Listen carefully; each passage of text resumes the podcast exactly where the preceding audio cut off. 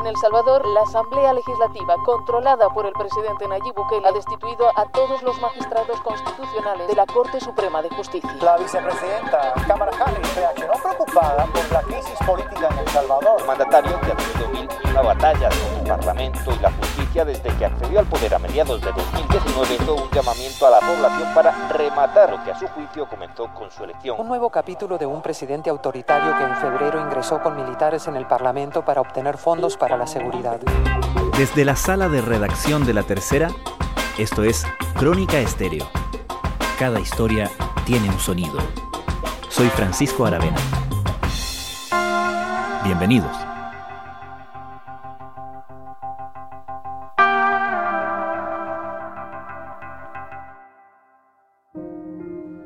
Las decisiones de Nayib Bukele han sido a menudo polémicas, lo que no ha impedido que en las últimas elecciones legislativas su partido Nuevas Ideas consiguiera una victoria contundente y con ella el control del legislativo. En las calles muchos aplauden el hecho de que su presidente tenga por fin las manos libres. Hace un par de semanas, el joven presidente de El Salvador, Nayib Bukele, concretó la concentración prácticamente total del poder. Tras obtener la mayoría calificada del poder legislativo en las elecciones de febrero, el oficialismo se deshizo de los dos últimos obstáculos en la hegemonía de Bukele: los jueces de la Sala Constitucional de la Corte Suprema y el fiscal general. Con una oposición diezmada y su popularidad en lo alto desde que llegó al poder hace 2 años, Bukele parece tener carta blanca para lo que ha definido como la limpieza de la casa y la refundación irreversible del país. Pero, ¿qué país quiere o puede construir?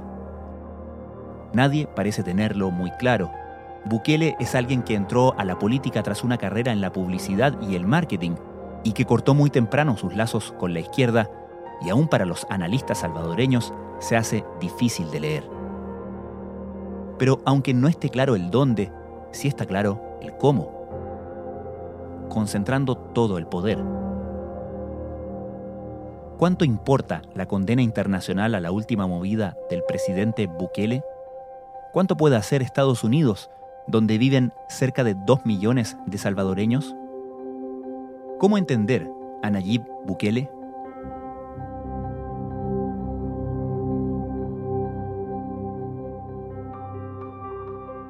Nayib Bukele viene de un pasado reciente en política. Óscar Picardo es analista y académico, director del Instituto de Ciencias de la Universidad Francisco Gavidia. Por ahí, por el año 2014-2015, gana la alcaldía de un municipio pequeño cercano a la capital y hace una gestión municipal de 3 años, poco simbólica, haciendo algunos cambios cosméticos en la ciudad que lograron un impacto. Y realmente nuestros enemigos no son el contrincante político, nuestros enemigos son el subdesarrollo, el hambre, la falta de empleo, la delincuencia. Entonces, es un joven que venía de trabajar y de ganar muchos contratos en publicidad con el partido FMLN, el partido de izquierda de la ex guerrilla, con una harta experiencia en marketing y en comunicación. De ahí salta a la alcaldía de San Salvador, de la ciudad capital, otros 3 años, ordenando el centro histórico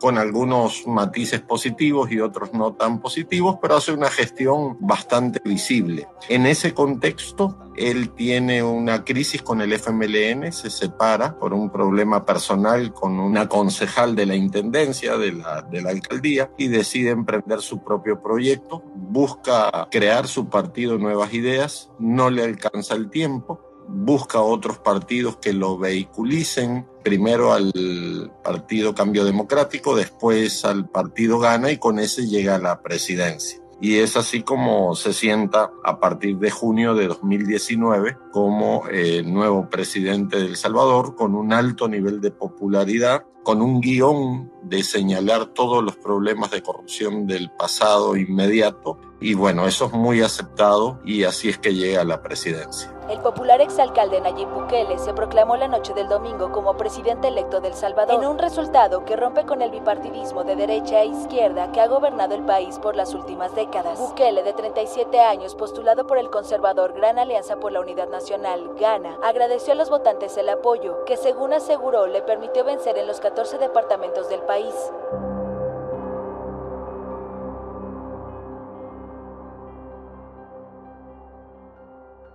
¿Y cómo han sido estos 2 años de gobierno en función de las promesas que hizo?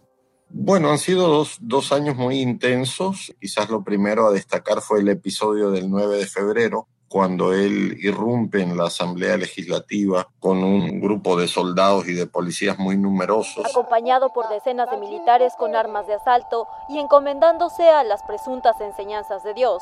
El presidente de El Salvador, Nayib Bukele, irrumpió este domingo en el Congreso amenazando a los diputados con llamar al pueblo a la insurrección si no es aprobado un polémico préstamo para financiar un plan de seguridad contra las pandillas, llamando incluso a la insurrección popular.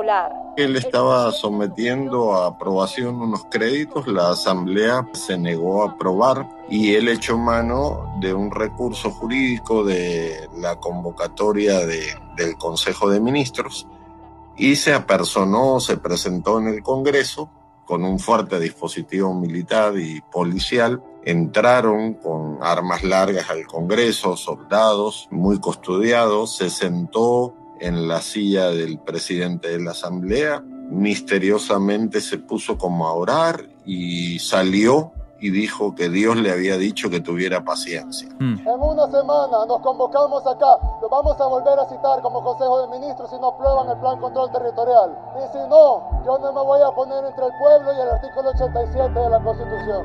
Eso fue todo, fue un acto bastante teatral. Y ese acto no tuvo consecuencias, fue como un ensayo como para probar las cosas y saliendo ileso de eso, la Asamblea solamente interpeló a un militar que dirigió al ministro de Defensa, que estaba a cargo del operativo, y el ministro de Defensa se limitó a repetir 1000 veces que había tantos policías y militares por la seguridad del presidente, nada más. Y también dijo, ahora está claro quién tiene el poder. ¿Verdad? Eso fue una frase que también resuena desde el punto de vista simbólico, ¿verdad? Como diciendo, bueno, me senté aquí, vine con todos estos militares y policías y nadie me dice nada y nadie me saca y está claro quién manda aquí, ¿verdad? Entonces fue un acto poco democrático, digamos. Y eso fue el inicio, ese fue el ensayo. El 28 de febrero, El Salvador celebra elecciones legislativas y la alianza oficialista obtiene la mayoría calificada, es decir, 2/3 de la Asamblea, algo que le permite hacer reformas importantes. Y eso fue lo que hizo. El 1 de mayo, el día que asume la Asamblea Legislativa, toman la decisión de destituir a la Sala de lo Constitucional a los 5 magistrados, que eran, por decirlo así, la última instancia de apelación de todos los procesos legales, y también destituía al fiscal general de la República. Es evidente que los miembros de dicho tribunal no están a la altura de las necesidades de El Salvador, que claramente necesita funcionarios más conscientes, más apegados a la protección de la vida de las personas, y es que sin la vida, señores, no existen demás derechos constitucionales. En resumidas cuentas, Bukele en 2 años logra tener el control de la policía, que es muy afín a él, el control de las Fuerzas Armadas, que también es muy afín a él, y logra el control de la Asamblea Legislativa, de la Sala de lo Constitucional, de la Corte Suprema de Justicia y de la Fiscalía, es decir, tiene todo el poder. La movida provoca condena internacional o, a lo menos, la manifestación de preocupación de diferentes instancias internacionales y gobiernos. La semana pasada, Bukele convocó al cuerpo diplomático, es decir, instituciones como la ONU, la OEA, la Unión Europea y diferentes representaciones diplomáticas, incluida la chilena, para reafirmar su autonomía y explicar su decisión. En esa reunión, la mayoría de organismos y países le externan sus preocupaciones por esa decisión de destituir a la sala y de no seguir el debido proceso, y él dice que están todos equivocados, que él obtuvo los diputados que logró su gobierno para hacer transformaciones. Luego tenemos dos visitas del delegado Ricardo Zúñiga del presidente Biden, que viene a explorar cómo está la situación, y se le dice lo mismo, que están equivocados y que aquí inició una refundación de la República y que es un proceso irreversible. La reunión con los diplomáticos era privada, pero al otro día el presidente Bukele decide transmitirla a todo el país en cadena nacional. Fue algo que provocó protestas de algunos de los asistentes, pero que volvió a reafirmar que, al parecer, al presidente Bukele esas condenas internacionales lo tienen sin cuidado. Sin embargo, hay una relación que para El Salvador es particularmente importante, aquella con Estados Unidos. La vicepresidenta Kamala Harris y otra diplomática, Julie Chang, del Departamento de Estado, manifestaron su preocupación y su condena a las decisiones de Nayib Bukele. Y ese sí podría ser un tema sensible. Muchos lo consideran una afrenta a la democracia. Durante el fin de semana hubo varias protestas. Amnistía Internacional advirtió que los derechos humanos en el país están en peligro. La relación de El Salvador con Estados Unidos es muy peculiar por dos razones. Primera, viven muchos salvadoreños en Estados Unidos, cerca de 2 millones. Una buena parte de esos salvadoreños están amparados en el TPS, en el Tratado Temporal de Protección. Y por otro lado, la economía salvadoreña se oxigena de los 6.000 millones de dólares que ingresan anualmente en remesas. La relación del presidente Bukele, cuando él asume, está el presidente Trump, y él tenía una muy buena relación con el presidente Trump. De hecho, envió un embajador, el embajador Johnson, que parecía familia del presidente Bukele. Eran muy cordiales las reuniones y toda la proyección de comunicación que se hacía. Una vez que pierde Trump y gana Biden, la situación se empieza a deteriorar. El presidente Bukele hace un viaje a Washington, terminada la primera etapa de la crisis del COVID, y nadie lo recibe en Washington, ningún funcionario. Varias fuentes confirman que la administración de Joe Biden rechazó una solicitud de reunión con el presidente de El Salvador, Nayib Bukele, en su viaje a Washington la semana pasada. Entonces ahí se deteriora más la relación. Luego viene la primera visita de Zúñiga, que es el representante que designó el presidente Biden y Kamala Harris, y Bukele no lo recibe. Zúñiga se reúne con otros sectores. Y en esta última visita, Ricardo Zúñiga sí se logra reunir con Bukele, con los nuevos diputados y con otros sectores. Y yo creo que fue una visita para llevarse de primera mano la información de lo que estaba sucediendo. Los dimes y diretes de estas reuniones mantuvieron la misma tónica, es decir, Zúñiga manifestando su preocupación de cara a las relaciones con Estados Unidos por el tema de transparencia, de pesos y contrapesos, etcétera, y Bukele insistiendo que están equivocados y que ha empezado una refundación del país y que eso es irreversible, que no hay vuelta atrás. ¿Cómo es esa refundación de la que habla Bukele y qué tan autoritario temen los opositores que pueda ser? Bueno, la refundación inicia con la destitución de la sala y del fiscal, que son dos elementos claves como última instancia, ¿verdad? Pero no sabemos el guión. Un economista que se llama Héctor Dada-Iresi decía: está claro lo que quieren destruir, pero no está claro lo que pretenden construir. No sabemos qué sigue, ¿verdad? Hay muchas cosas, está la reforma de pensiones, hay mucha rumorología sobre el tema de la situación económica y un endeudamiento muy alto. Probablemente Estados Unidos podría o no bloquear con el Fondo Monetario Internacional las necesidades financieras del país. Está la relación con China, que está muy fuerte. Ha donado una biblioteca, un estadio, unos juegos mecánicos y otras cosas. En realidad no sabemos lo que sigue.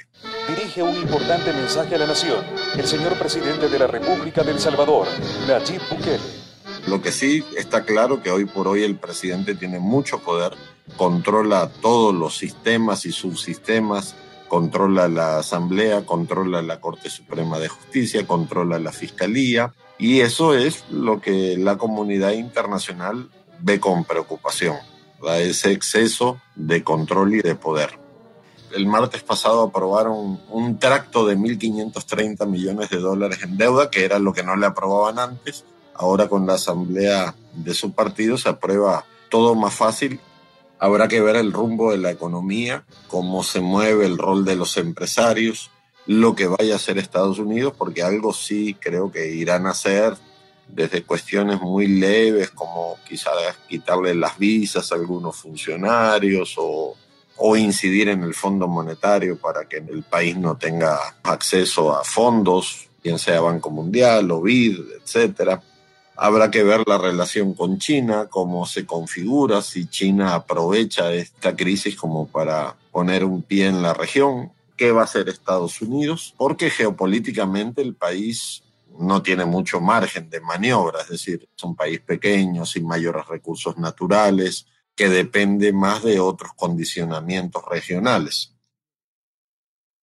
Profesor, pero sucede que con el tema de la crisis migratoria en la frontera sur de Estados Unidos desde hace mucho tiempo, me refiero desde el gobierno de Barack Obama, viene implementando programas de ayuda para países centroamericanos como El Salvador para evitar que se produzcan estos movimientos masivos de migrantes. Un programa que en el tiempo de Barack Obama estuvo justamente a cargo de su vicepresidente Joe Biden y que al parecer ahora Joe Biden ha encomendado a Kamala Harris. Y en ese sentido, para Estados Unidos tampoco parece muy sencillo tomar decisiones como, por ejemplo, congelamiento de fondos o decisiones que afecten económicamente a El Salvador, porque se puede volver contra el propio país en términos de agravar la crisis migratoria, ¿o me equivoco? Sí, no, es una paradoja. Efectivamente, la gente se sigue yendo, ¿verdad? A pesar de todas las intervenciones que han habido.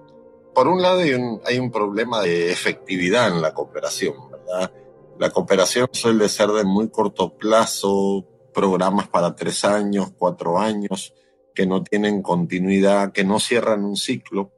Por otro lado, en el caso de El Salvador hay un problema más profundo, es que hay muchos salvadoreños en Estados Unidos que buscan reunificar su familia. Pero como tú bien dices, una medida de presionar al país con el tema del Fondo Monetario, pues podría agudizar y facilitar más migración, digamos. Esa es una posibilidad real. Y yo creo que son cosas que tendrán que evaluar el gobierno de Biden.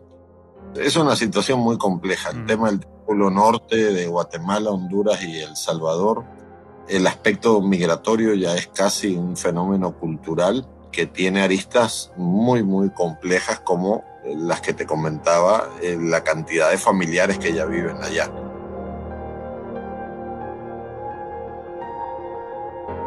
Profesor Óscar Picardo, muchísimas gracias por esta conversación. Un gusto, un saludo a la audiencia de La Tercera en Chile y estamos siempre a la orden.